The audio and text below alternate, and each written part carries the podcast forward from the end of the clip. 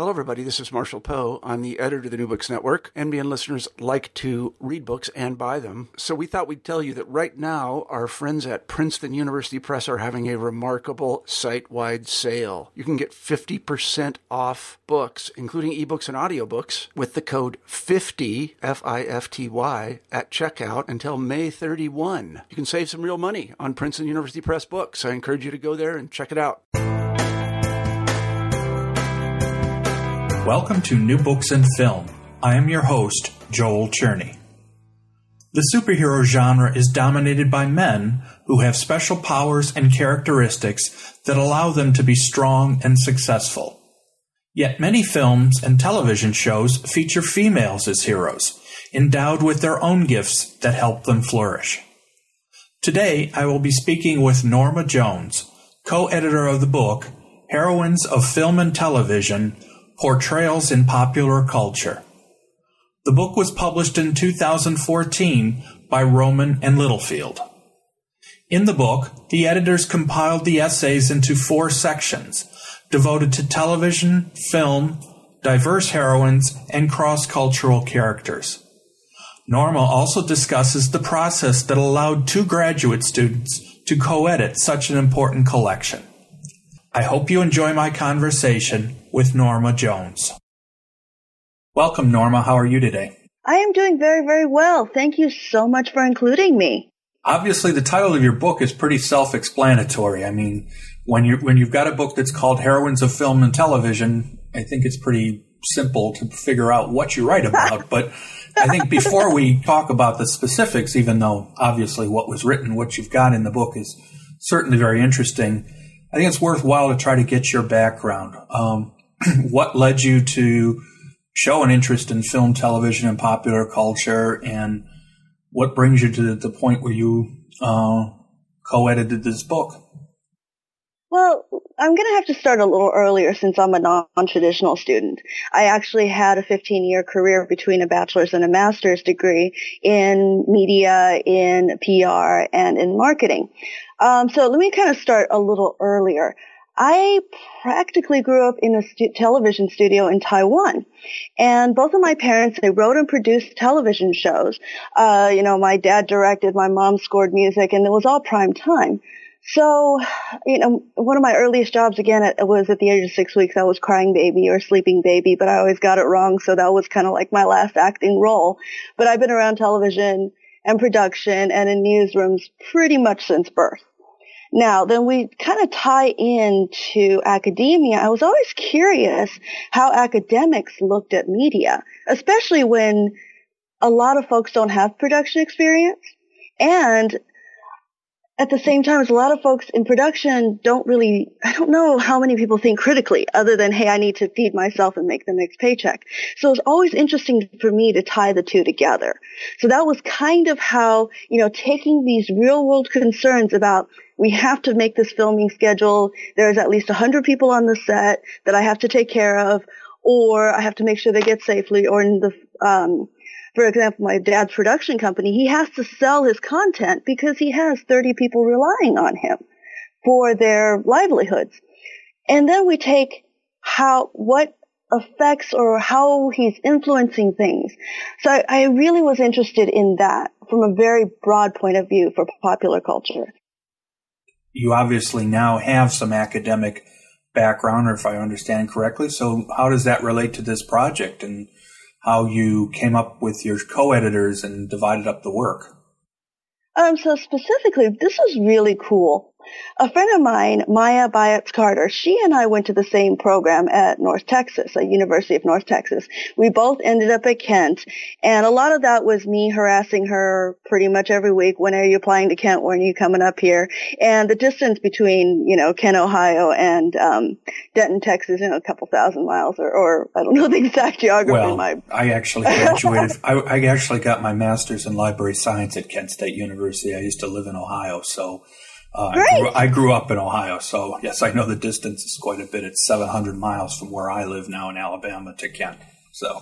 So, so the couple thousand is wrong. This is why I am terrible. Well, no, it's probably about right from that distance. okay. But, okay. but yes, I know Kent quite well. Is what I guess I'm trying to. Wonderful. So you know, uh, well, that this new the new program that we're in is cross multidisciplinary. So instead of just communication studies, or instead of just film studies, instead of journalism, mass com, we get to kind of play in each of those fields. Even library sciences is part of the new communication and information, the college. This allows us to think a little out of the box. And so she and I both were Kent. We're having dinner. I, I think we we're watching one of the X-Men movies and her thesis was going to be on these women's narratives and how much they haven't changed over time. So, for example, we have Athena, uh, who is the goddess of war. She was very strong. Then we have Aphrodite, who is the goddess of love. But then we realized, no, actually, there have been some changes. There's still the super weak and still the super strong. But there's also women exist all the way in between. That's where we wanted to be. And we didn't want to say we were either super strong or super weak, as some people talked about. But what about all the nuances? What about all these different ways of thinking about women? And we thought about how superheroines, especially people like Wonder Woman and Xena, and even Buffy, um, and even Bella in Twilight, Hermione in uh, the Harry Potter series, what do these women mean for us? Um, one very interesting character that I'm actually thinking about right now, she's not in the books, is uh, Rosalie Hale's character in Twilight because she survived traumatic rape and death and how she dealt with it. So we're really, really wanting to think about women differently, also for ourselves too, because we're not super strong all the time. We're not super weak all the time. We're sometimes in between. Sometimes we're one. Sometimes we're the other. And we wanted to have a lot of these authors just in conversation with each other instead of saying, this is the definitive answer. Where did the actual project come from then? I mean, obviously from your discussions, but uh, where did uh, you go to figure out a way to to do this project to actually write a book? We went to our mutual advisor at the time, Bob Batchelor. He's at Thiel College now, but he was at Kent State. And he has really, I, I don't even know the number of books that he has under his belt. And he liked the idea and he not only supported us, but he gave us the green light to go ahead. Now, keep in mind, Maja and I were both first, uh, she was a first year uh, grad, uh, PhD student. I would be a second year at this time. This is kind of a big project to allow two students to handle, but he gave us a green light. He had the confidence in us. We wrote up the call. We sent it to various listservs. Our instincts were right. The response was overwhelming. We were shocked at not only the number of responses and proposals that came back to us, but also the firepower of the people who were sending us these proposals. These were people that we looked up to as our own academic heroes, the people that we cited, the people we only read about. And so here we are again as these students thinking, what do we have here? So because he gave us this opportunity, we're able to put this together. He helped us from the initial call. He helped us secure the contract with Rowman and Littlefield. And um, from there we got started. One of the great things these days is because popular culture and issues related to popular culture and have now become very normal subjects to write about, which is great.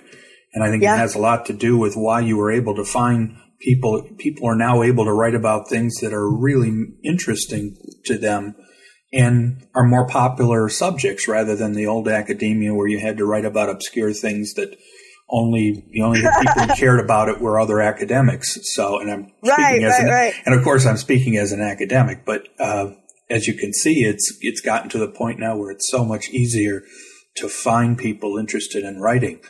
Um, yeah. One of the things when we sort of went back and forth before we started, um, you know, in our discussion about having the interview, is you were saying you had so many responses, you had to come up with a new plan of attack, so to speak, as to how to handle all the responses you received. What did you end up deciding to do uh, with so many responses? Based on our initial call plus some extra phone calls um, to to people we knew, we had over 70 responses. Now you have maybe 20 chapters uh, you know, give or take a few. So, you know, chapters can range from like 15 to 25, but figure 20. We had twice as many or even close to three or four times as many as we could handle. And we started seeing this trend of, well, why don't we it was so hard to say no to so many of these that again, this is where Bob's experience came into play. He said, well, I think we need to split this into two volumes. And we did so. We were able to find how we can split film and uh, I'm sorry, film and television into one, and then we took comic books and literature and real life heroes heroines into a second. So we actually had to split them into two books, and it and they became companion volumes.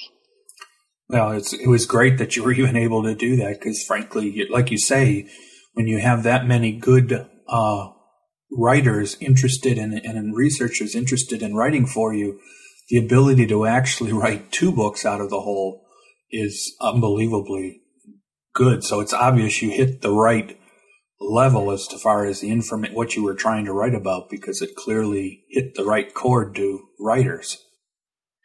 And and if we, I think, and if I may just segue a little bit, I really think that I have to point back to folks like Bob and Kent State is that how many people would let a couple of first and second year graduate students or, or PhD students attempt something like this.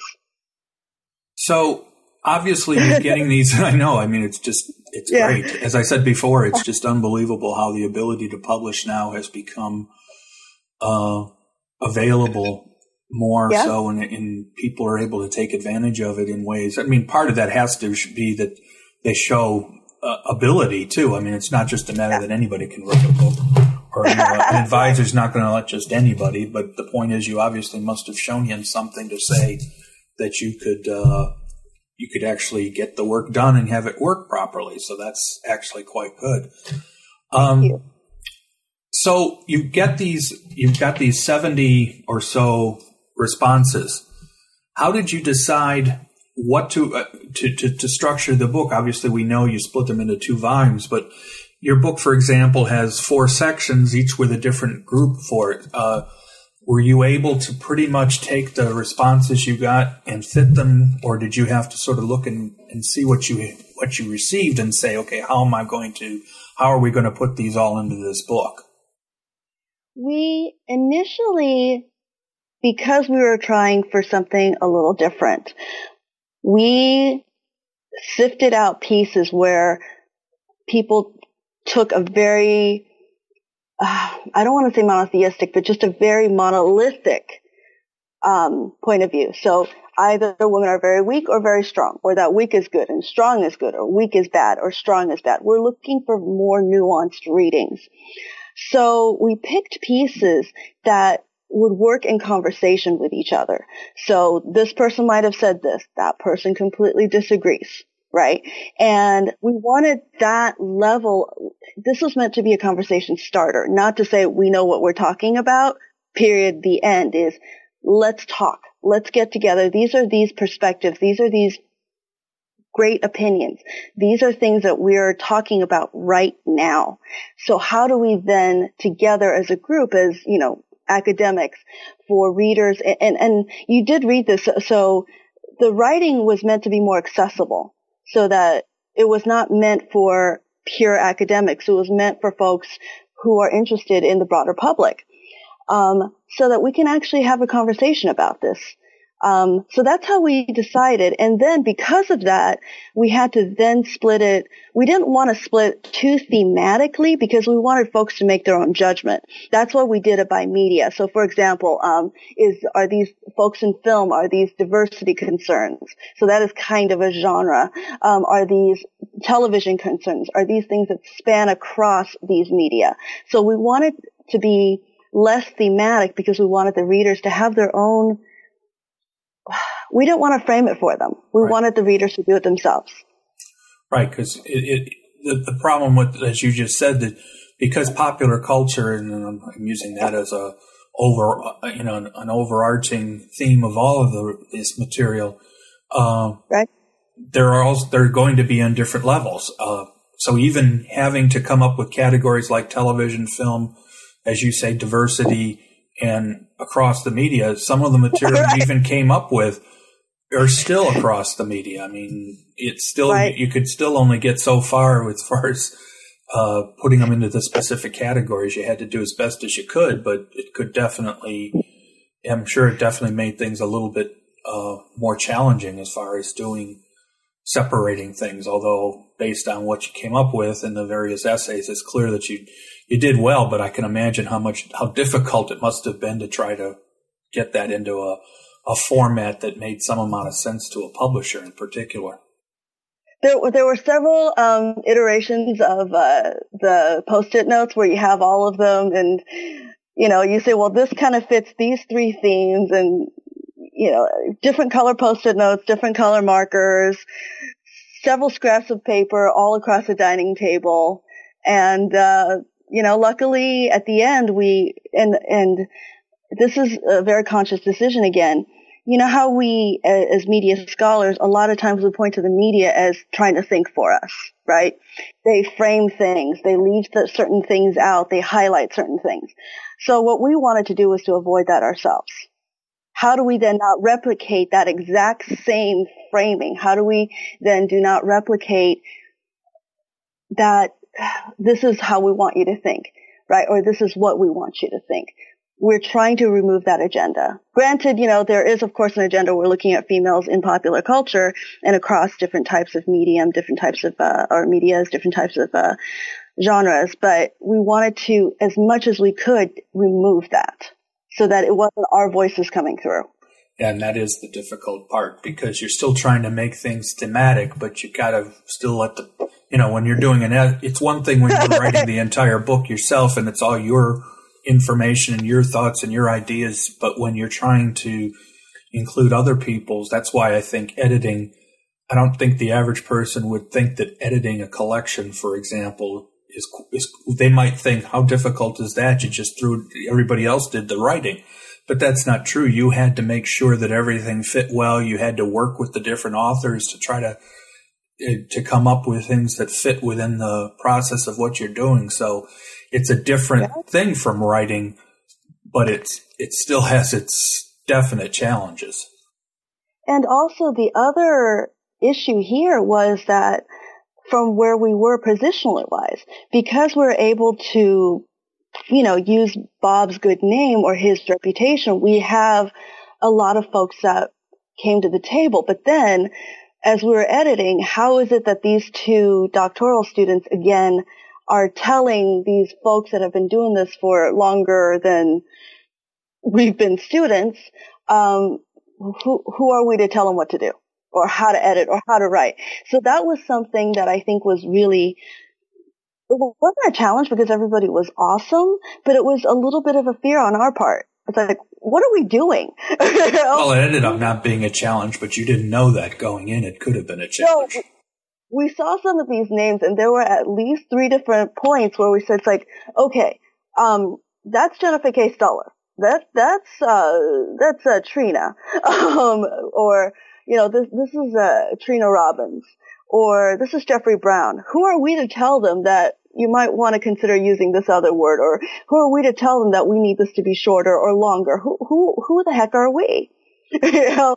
So that was that sense of, um, fear. I mean, it really was a sense of fear. But at the same time is because everyone was so wonderfully collaborative and working with us, it was, it, that removed it. It, it, you know, came from Bob having the confidence in us. It came from um, the publisher saying this is a great idea. It came from all these folks saying this is something we want to be part of, and to be able to talk to these authors and be, again, this this taught us so much about this review process of what we want and what we uh, and again, this is, you know, I'm a little older where how would I want to be treated as a writer? Right? And I found that process to be so wonderful because then I thought about what is it that for me that I wanted to be treated as a writer, how would I want to be um, interacted with? How do I want someone to help me shape a piece? Or right, so it, it taught me a lot about that as well oh, like you say, it's unbelievable to be able to get this chance this early on, that early on in your academic career. But I think, uh, as I say, he wouldn't have uh, you know, the publisher and Bob would not necessarily wouldn't have gone along if they didn't think you two had the ability to do it. And so that's a good thing. As I say, I, I enjoy talking about these issues of writing because, yeah. uh, you know, the process sometimes is something that I find so incredibly interesting. And usually an edited collection is where I get even more interested because I know there's a different type of process involved there. And, um, yeah. so it's good to hear exactly some of the issues you had to go through. Um, so you've divided the book into four sections, as we've already uh, talked about. Obviously, as we've already mentioned, uh, you did the first part. You've got three essays on television. Then yes. in the second part, you've got an, um, another six essays dealing with heroines on film. Yes. Um, then you've got the four essays in the section dealing with diversity. And then finally, you've got three uh, essays at the end that deal with the whole issue of heroines across different media. Uh, yes. Film, television, and as we've already mentioned briefly, and we'll come back to to your your in, inclusion in the collection, and that's even books, uh, yeah. popular literature, and, and, how important these kind of issues can stretch from one place to another. Um, going back to then to the initial two chapters, television and film. Um, what kind of themes came through in the essays that you chose to include in, let's say, one of those or both of those sections? Uh, uh, the, the, the titles, obviously, of the essays are quite striking. So, uh, what kind of things did you see that sort of helped with your collaboration concept that you were trying to do? Um, well, so for example, let me with with the girl with the dragon tattoo. Okay. That is chapter four. Uh, torture, Jeffrey rape, Brown, and action. Right? Jeffrey Brown. Uh, torture, rape, and action heroines, and the girl with the dragon tattoo. I would have to say that was the hardest chapter to read because of the subject matter. Right. And having watched the film itself, it, that was the hardest, and I saw the American version. Um, that was the hardest part to watch. And it was how well he treated that. Then he talked about how, uh, in the movie, um, oh, I forgot his name right now, the, the, the current James Bond. Oh, um, um, Daniel Craig.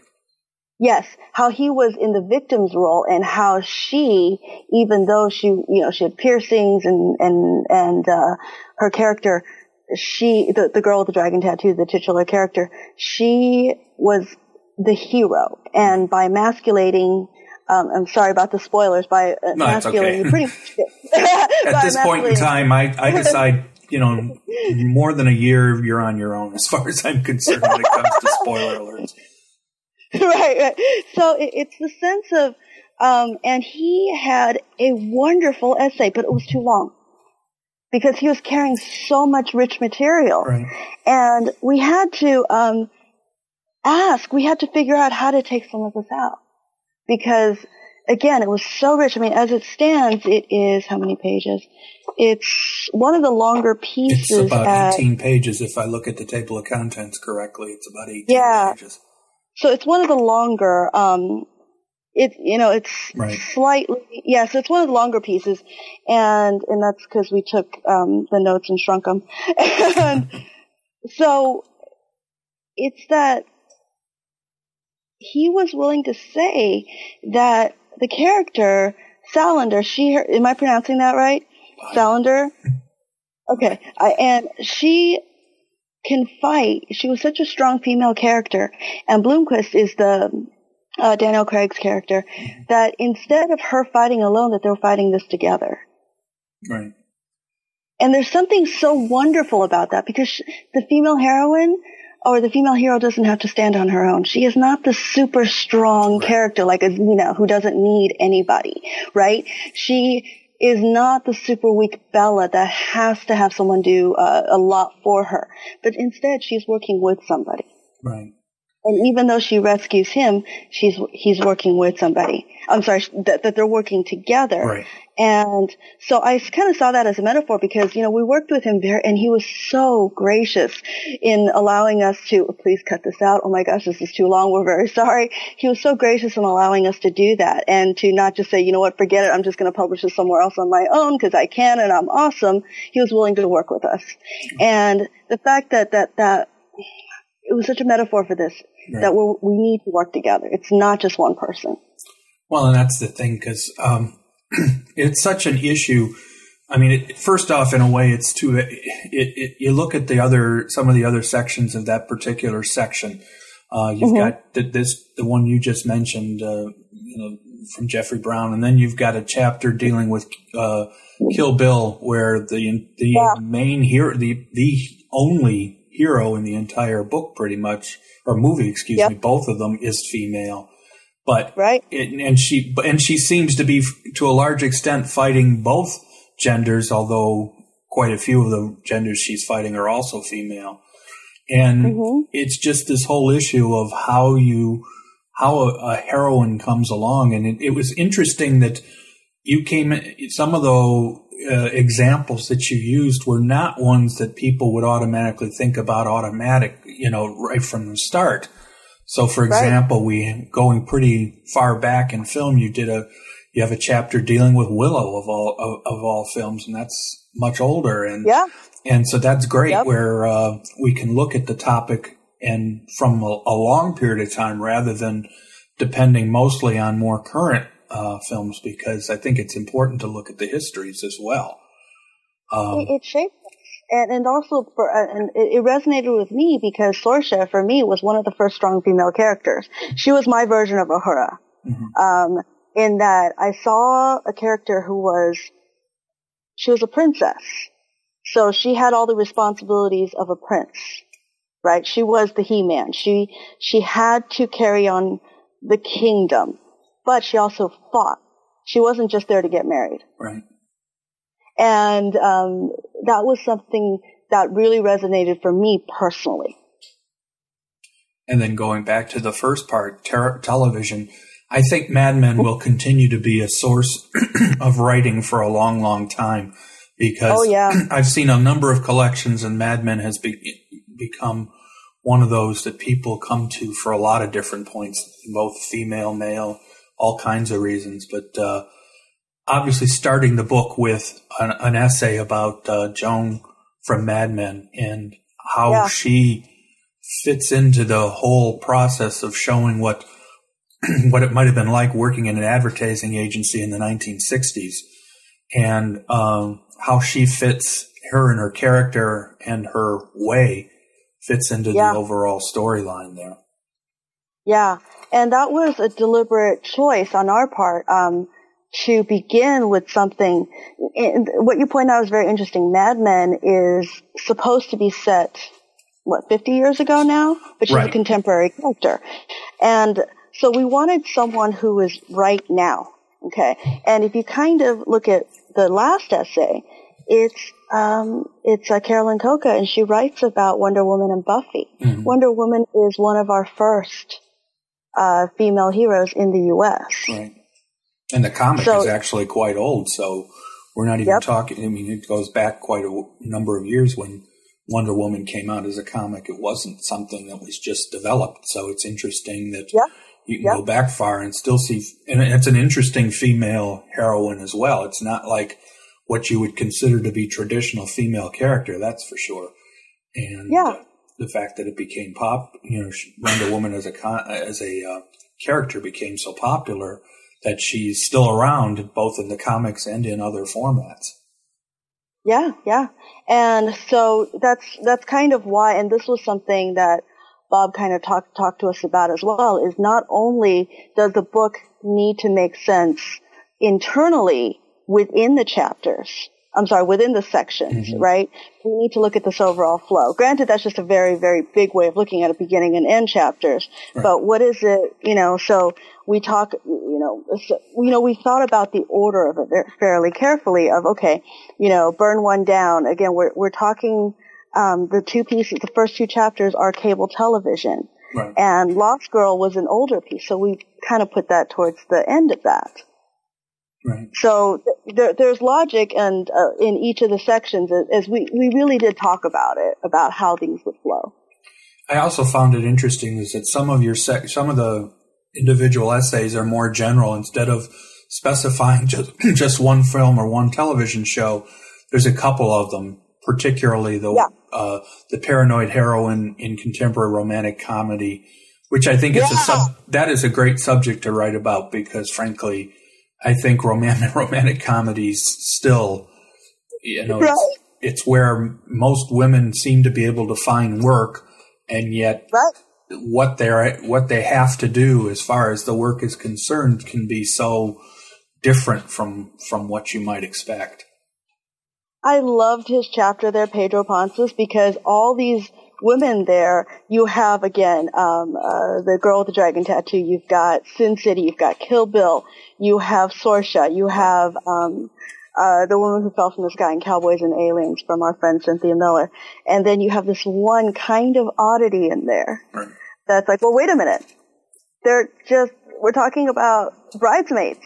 you know, we're talking about, how, so I love how that, you know, I, I, I kind of wish I had a five or seven chapter so I can plop that right in the middle, but I really wanted that to kind of offset this understanding of, these women are all fighters, or these women are all strong, or these women are all wearing leather, or have swords, mm-hmm. or knives. What else is she doing? What is this other version of a heroine? Right, because you have to say to yourself, okay, are these women, be- are they strong women because they're acting like men might? Mm-hmm. Or are they strong women because they're strong women? Because right, of, right. Of, and, that's the one of the problems you could deal with is okay what are we talking about and, and that's why a chapter like that i found to be so interesting because it's the more general concept and frankly using romantic comedy all the, most of the rest of the material that you provided are, are not comedies so to speak and so it was nope. great to see that chapter it's sort of i'm not sure where it is in relation to the entire book but it's certainly not in the middle, but close to the middle. So I think it's an interesting spot in, in as far as placing where it was. I also found yeah, it interesting that you uh, made sure to include uh, some Bollywood, a Bollywood chapter, which I think is also very important to the whole concept of women in uh, popular culture. Yeah, be, well, I mean, I am from originally from Taiwan, so I am Chinese, and we had, you know, Final Fantasy. We had um, two pieces that dealt with texts or, or comics or, or um, anime that came from Asia, and I I didn't feel that we really covered enough about this grand version of what Asia is. It's mm-hmm. not just people that look like me. Right? Right. And so I really love that piece because it's it takes into account religion. That's where the original concept of heroes came from, right? Half man, half god. Hercules, um, uh, Perseus, all these heroes that were not fully divine but not fully human either. And she really deals with that really well. I just love how she kind of talked about that sense. I mean, of course, Wonder Woman, right? Being being um, uh, descended uh, from oh, I don't remember if she was from yeah, she's from Zeus, but being able to talk about people who are somehow related to um, existing understandings of religion that are not U.S. based right. made me extremely happy. And Reka and Carol are both from uh, Kent State, and they did a wonderful job with that chapter. Well, that's one of the good things these days because of the internet and other sources and streaming. We can we can see films and television and other kinds of materials from other cultures, yeah. other countries, and it's not difficult. So if you start, so it's been not unusual with some of the interviews I've done where somebody's brought up a film that I'd never heard of or I didn't know about, and I've been able to find it very easily because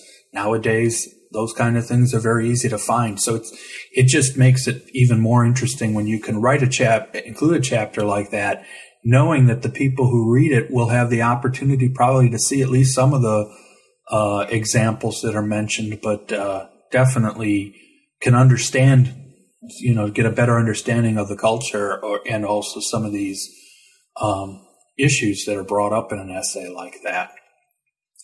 One of the other general chapters you did that I found interesting was the one about the female captain, uh, women on the quarterdeck. Yes. Uh, that's another one that's general rather than specifying one particular work. So I found that to be another one where there had to have been so much material that, that could have been included in that material, in that chapter because the issue of the female captain and, and mm-hmm.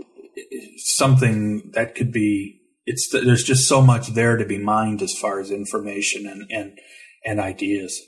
If I may just back up one bit, one thing about the Bollywood chapter and the dark twisted magical girls is they're written from a within and without perspective. Rekha's heritage is uh, from India and Lin Fan Shen's heritage is Asian, like mine. So one thing I remember is I, I, I read a lot about, uh, do you remember when Mulan came out and everybody talked about, well, this didn't happen, that didn't happen? And my grandma said, yeah, it did. So I wanted some pieces in that section, at least the two, to really come from a within culture perspective. Um, because what, what Mulan did for a lot of folks in the U.S. is completely different from what it did for me personally as from someone from um, a Chinese background.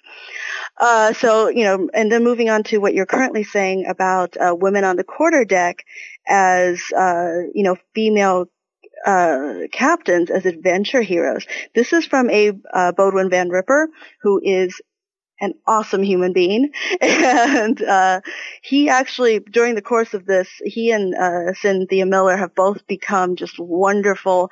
I want to call them mentors, but they won't take that role on. Because, but even though I, I email them all the time with questions, um, they have become just wonderful friends of mine. Where they have taught me so much about the way they edit and the way they handle book projects that uh, I'm just grateful to them. Uh, about his specific piece is I am a huge Star Trek fan. And when I first saw Captain Janeway, a female starship captain, holy wow. You know, we've kind, we can do this, right? Um, so it was just so nice to see her as a character who can be as tough as Kirk when she wants to be, be as diplomatic as Picard when she wants to be, but still be a woman. Uh, it's interesting. Star Trek has an interesting history when it comes to female characters, and um, obviously we know that uh, the first series had only one female, regular female character. Um, right.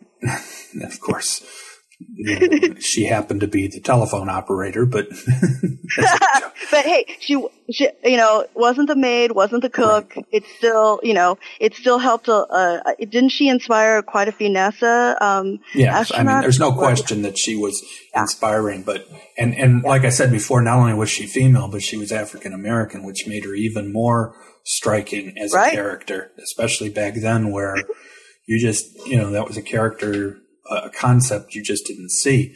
But then we came to Next? Generation, the movies basically, females in the mm-hmm. Star Trek movies. I don't really remember much of any major. I mean, you know, when you think about it, Good. there wasn't much there. And so then we get Next Generation, and they obviously they consciously hoped or attempted to try to beef up the importance of female characters. So we have the right. the doctor happens to be a female, but then we have the the other, you know, we have Troi's character. So uh, it was interesting when um, Voyager was being announced and coming out. This whole idea yeah. of a female um, captain, um, right? Definitely was an interesting situation back then. Yeah, um, because prior to that, in the next generation, we had Tasha Yar, who was, right. um, I think she was the main tactical officer, which meant she was in charge of all the weapons and beating anybody she up. Was, she was the security officer. She was head of security right. at the beginning of the series. And, you know, she was killed off, uh, had intimate relations with Data, and then was brought back as her own daughter so, I mean, her character was just completely, ugh, I was not happy.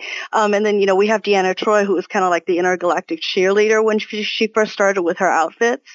And as much as they progressed later on, it was so amazing to see this what I didn't like about some of the other women characters is they had the ability to get out of control and it wasn't okay. They were put in check. Even in the first Next Generation series, you see Tasha Yar saying, well, you know, we shouldn't do this. We should never allow this. And, uh, and Troi had, you know, a, massive, uh, emotional overflow and Riker had to tell her to quit. Um, but there was well, that, when that, you think check. about it, both the two female, the two other female characters between the Doctor and Mhm. um, the, the, you know Picard and and the Doctor had previous uh, now Right. knew each other in the past. Although that wasn't romantic, it was clear they were trying to set something up. And then, of course, Right. Troi and and and and right. had had a previous relationship with with number one. So basically, they were still in traditional roles. You know, Right, they right. were either ex girlfriends or possible future girlfriends. That was seemed to be right. some of their roles on the one of the reasons they were there. But And, and- and what I liked again about Voyager was she was in charge and she did have a previous relationship. And if you went to the book, she kind of, you know, it didn't work out. It's not the end of the world. She kind of had a relationship with uh, Chakotay, but that really wasn't, you know, all that important. And later on, you see that she comes back as an admiral, and I just, again, love the roundness of her character. And she never lost the fact that she is still a woman. She's not a guy in a female Starfleet outfit. so then we come to the chapter. You actually wrote a chapter for the for the book, Right. and and I mean, which is Yes. good. I mean, when you're the editor, you might as well make sure that what, something you wrote gets in there. But it was an interesting concept because you went to the Harry Potter series and decided, okay, well, let's. There's one female, one important female in the Harry Potter series. Let's talk about her. Right, and it was Harry Potter. yeah, so in other words, I called Harry a girl. right. And um, this actually, I was a little scared to do this, and it was across several emails with Jennifer K. Stuller, who has her book Ink-Stained Amazon. She and I corresponded a few times, and I told her my idea about this, and sh- and I said this is a fear of mine because I will be upsetting quite a few Harry Potter fans because a lot of folks who read Harry Potter and then compare it to Twilight, which were kind of like the two big young adult um, series at the time, they would always compare Bella to Hermione. Well, Bella is the main character in Twilight, but Hermione is a secondary character in Harry Potter because the series is called Harry Potter and pick the title. So I thought, okay, we need a more direct comparison between the two leads. Why are we keep, why do we keep pushing towards Hermione? So it's almost like saying, well, then we need to look at Hermione and the Edward character or Hermione or Alice character. It's the wrong character to look at, in my opinion. And I started thinking that Harry, a lot of his characteristics were actually quite female. Um, his main power was love, right? And the fact that J.K. Rowling hid her own female identity to sell books, as she was told to. Um, now that, you know, folks are reading Hermione's character as African American or, or African, of African descent, because she's British. Um, so what is going on there? So I really thought it'd be kind of interesting. What if I could gender bend this? And again, I don't know that if I could get away with something like this in, in anywhere else to just outright call her, call Harry Potter a girl. Um, so this is why I was kind of grateful that this was our series Right. and that I could do something like this. Well, it's good that uh, the point is, is these kind of series. though. that's what you want. You want people to think out, as you pointed out with even the school that you, you know, your college uh, experience, thinking outside the box, trying Yeah. to consider the concepts a little more out there because it, it, it is important to look at these from different points of view. You can't just say, okay, well, this is what it is, and that's that. Yeah. Uh, so that is interesting that you made sure that uh, you were able to put your own point of view in one of the essays, in, in addition to the overall editing. But let's talk. I want to talk a little bit generally uh, outside of the specifics from the book, though, because uh, I know you are very. You, you have a very large interest in popular culture, particularly with the issues of women, but not just women, po- overall popular culture. What are some of the issues that you see today? Uh, not that the book's that old, but you know what I mean. On a daily basis, Right. on a daily basis, that you think continue to point some of the issues, or are you seeing things that you think have gotten better, that are improving based on some of the things you experience with the writing and some of the essays in popular culture as it comes to women? Well, one of the things for me personally is what does it mean to be a woman in today's society, right? Mm-hmm. Um, and that's what I was hoping we could really kind of talk about with this. And uh, what does it mean? What should I be able to do? What shouldn't I be able to do?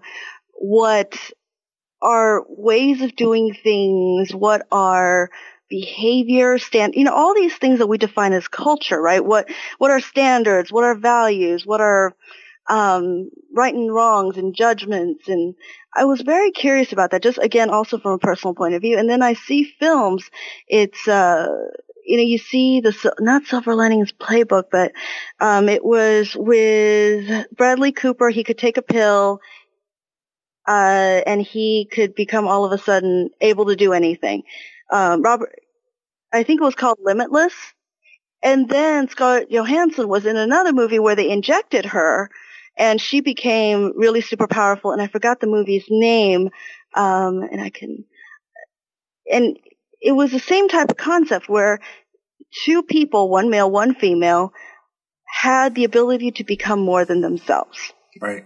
And what was amazing was Bradley Cooper, he chose to take this pill. He sought out this pill.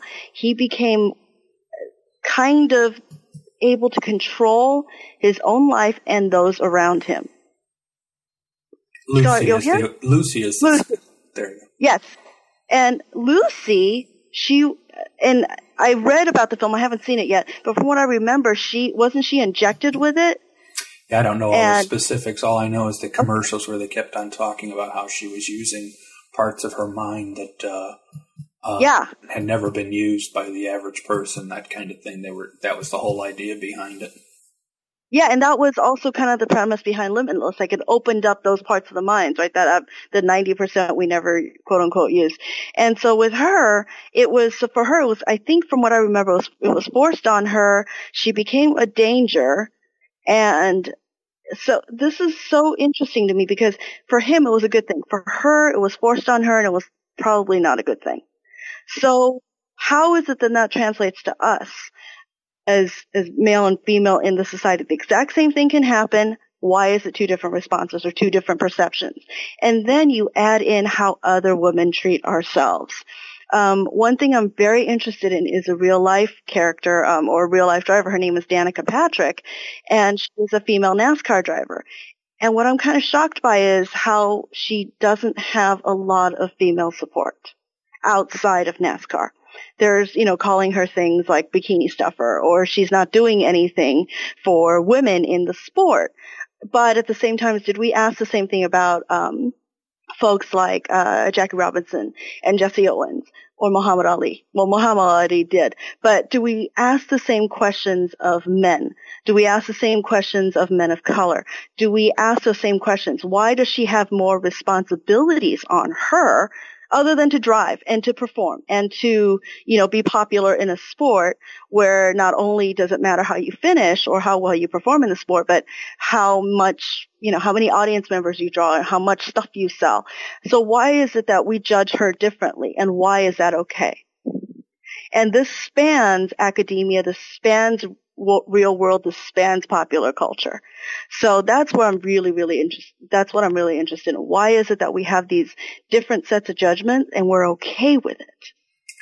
Yeah, because there's no question that there are standards that I don't, you know, you can use the phrase double standard, and I don't know if that's even the right way of considering it anymore. Right, but I mean, right. it's just we reached the point where um, it just consistently people are treated differently where in, in similar situations and it's seemingly the difference are because of gender. Uh, right. And therefore it, it, has to be considered as the reason, so to speak. It's their gender that's making them be treated differently. And, and, and that is something you have to think about. And this whole idea of that, uh, you know, that men can find plenty of, I know every year at the time of the award seasons for movies, you hear the mm-hmm. constant, oh, well, you know, men can find all kinds of roles, and it's tough to find women to mm-hmm. be able to find meaty roles to the extent where every year it seems like Meryl Streep gets nominated for an Academy Award just because she works, and so therefore we'll we'll nominate right. Meryl Streep no matter what. And it becomes right, right. basically becomes a joke where you know we'll never you know she's a, she did a movie let's just nominate her and right I know there was a there was a big controversy over the director of Selma who did not get nominated right. for best director and a couple of things I've read she basically said she knew she wasn't going to get mo- nominated and it had nothing to do with her abilities it was the fact that the way she saw it the directors you know the way the Oscars work is that people within each group are the ones who make the initial nominees so directors only vote on directors to make the nominees and she just isn't one of them, so to speak. They that, that group of people just weren't going to consider her the same way, and it's just unfortunate that that uh, in this particular situation and in others that uh, women are being forced to yep. uh, be second class, for that lack of a better way of putting it, purely because they're you know they're they're pushed out of the way, so to speak and this is this book itself is kind of um, I don't want to say resistance because then it just says that there's only that we're fighting this power. But this is what I love about the concept of popular culture. If, we just take those terms apart and, you know, culture, right? That means you are cultured. You have some level of refinement, education, knowledge.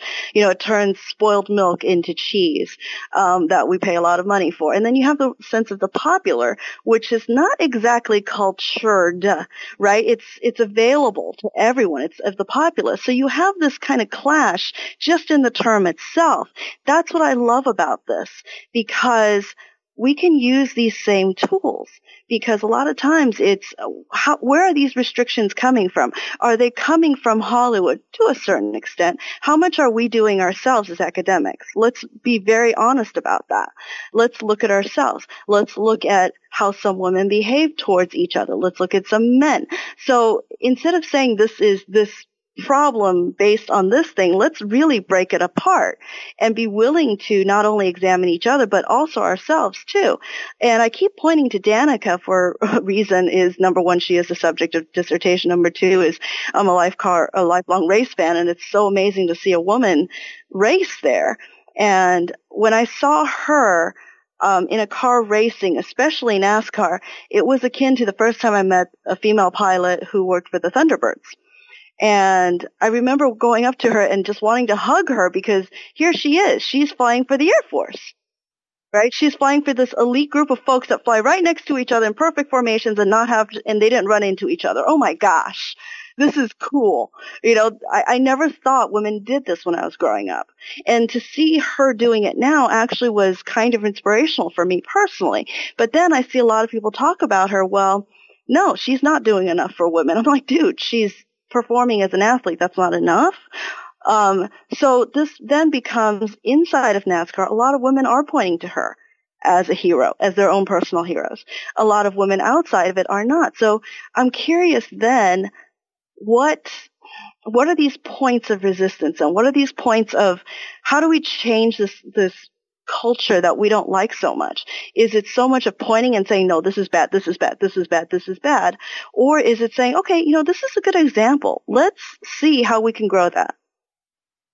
You know, let's see how we could take an Uhura and let's see how we can build this common identity of this is not man versus woman. This is not society versus woman.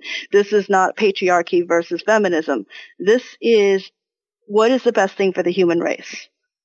Right. What do we need as human beings first? You know, these are our mothers, our daughters, our sisters, our, you know, these are people that are in our families, are in our lives.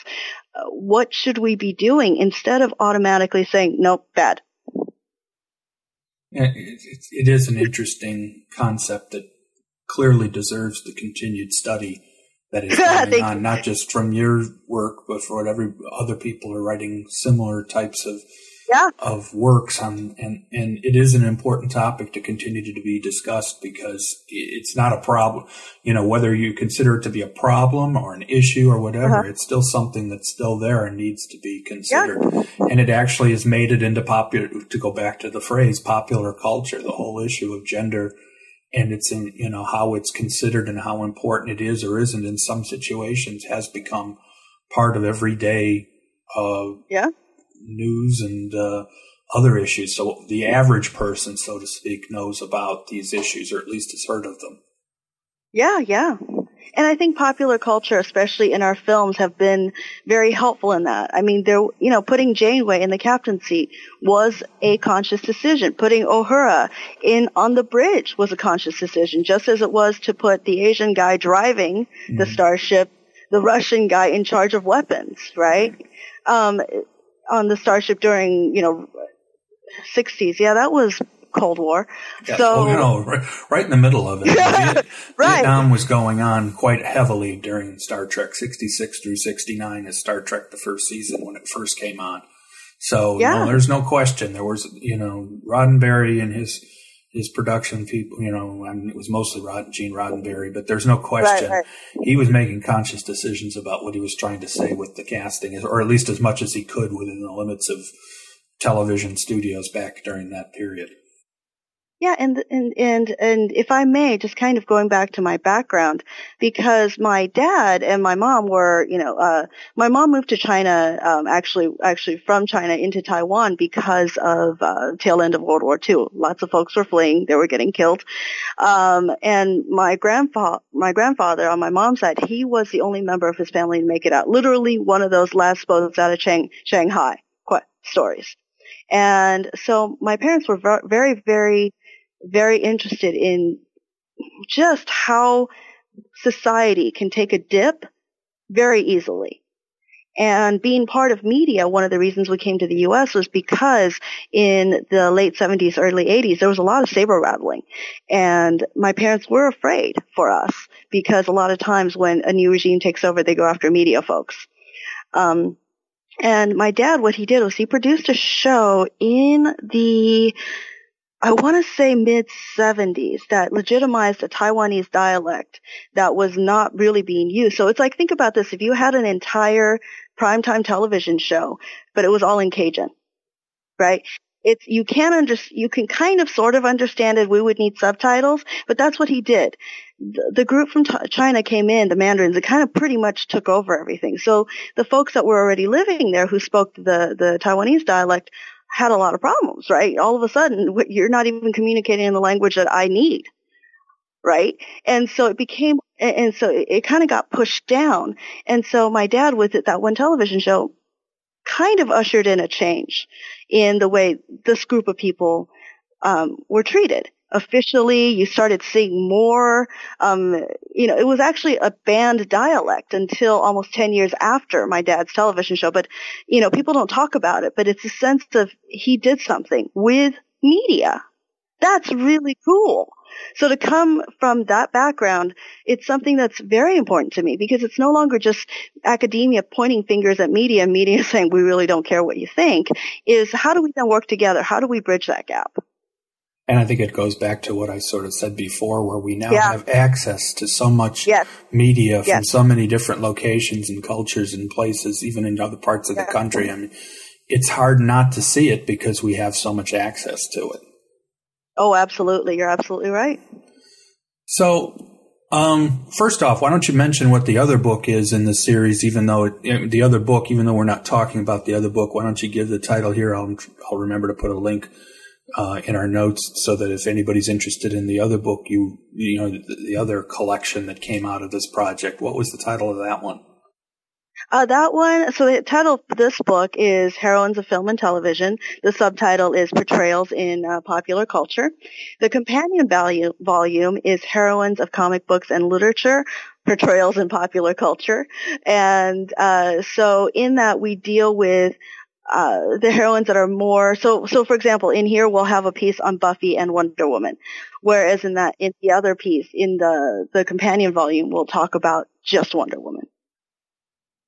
Okay. Well what kind of plans do you have going forward? Uh, what kind of projects are you working on right now Right now we are, and this is just me and Bob, we're working on aging heroes growing old in popular culture.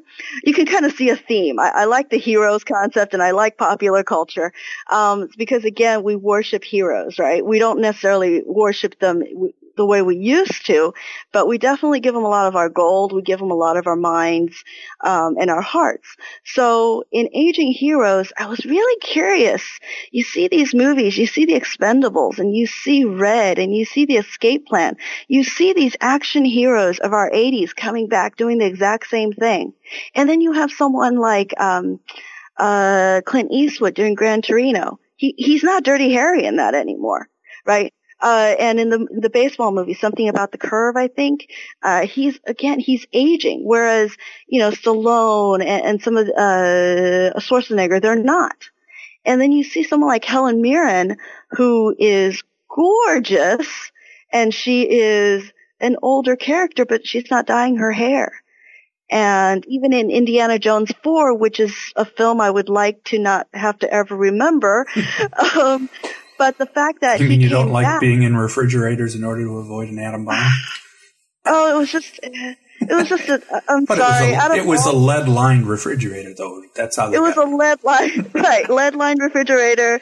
Stare into this crystal skull that may or may not, you know, that that a lot of people said were actually manufactured less than a or about a century or two ago. It, yeah, so the the concept it just seemed like they were throwing together another Indiana Jones movie. Right. Um, it was it was kind of like Godfather three. You know, it's just it, it, didn't need to exist. But the good part was he was an aging character. They right. showed they didn't dye his hair, and but they still show that he is still really good at what he does, even as an older man. It will be interesting to see how the uh, Star Wars characters age in um, yes! the Force Awakens because we haven't seen any. We've I don't think there's been a single photo out yet of them on you know in character so to speak. So it's hard to see what it's going to be interesting to see how they're treated because you're, I mean, the concept of aging is going to be part of it. There's no question about it. I mean, I don't think there's any sign that yeah. they're not going to. So it will be interesting to see how their aging comes along because uh, we know from seeing them in real life that they don't mm-hmm. look very much like they did back then.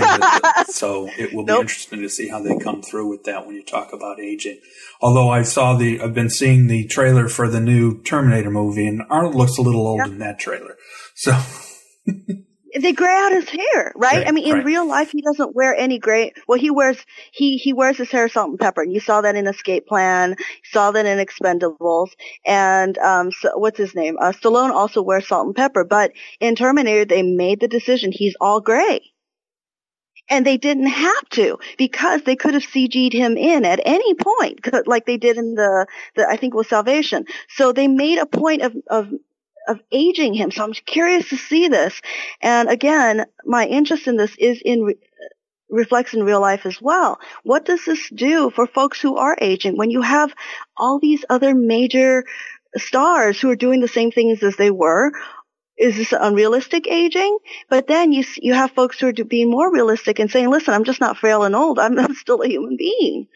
Um, and all, and some of this again comes from my Chinese background is that in, in, especially in Taiwan and, and in China, a lot of the Asian backgrounds, we, to a certain extent, worship our old or worship our ancestors and worship, you know, that filial piety is there, right? When my dad tells me to do something, even at my age today, married, moved out of the house, he's in Taiwan, he will call me to do something, I will just jump to it. Okay. There's no argument. It was, it was just that, that automatic obedience. So what's interesting to me is how we treat aging so differently from one culture to another. And what is it that these films could be doing to help Americans as we age? Well, I really enjoyed our conversation. It's clear that this is a topic that is particularly interesting to you and, and your enthusiasm comes comes through. And it's great when I talk to someone who I mean everybody I've talked to on my interviews have clearly uh, have a great deal of knowledge and expertise on their topic. But I always like it in particular when I talk to somebody whose enthusiasm comes through so well. And oh, thank you. the whole discussion of why they're writing what they're writing tends to come through in much greater detail when there's that kind of enthusiasm. So I really want to thank you for joining me today, Norma, and I'm glad we had a chance to talk. Thank you for including me. I really do appreciate this and your time. My great thanks to Norma for her time. Don't forget to also seek out the companion volume, Heroines of Comic Books and Literature. This is Joel Cherney, and I will be back soon with more new books in film.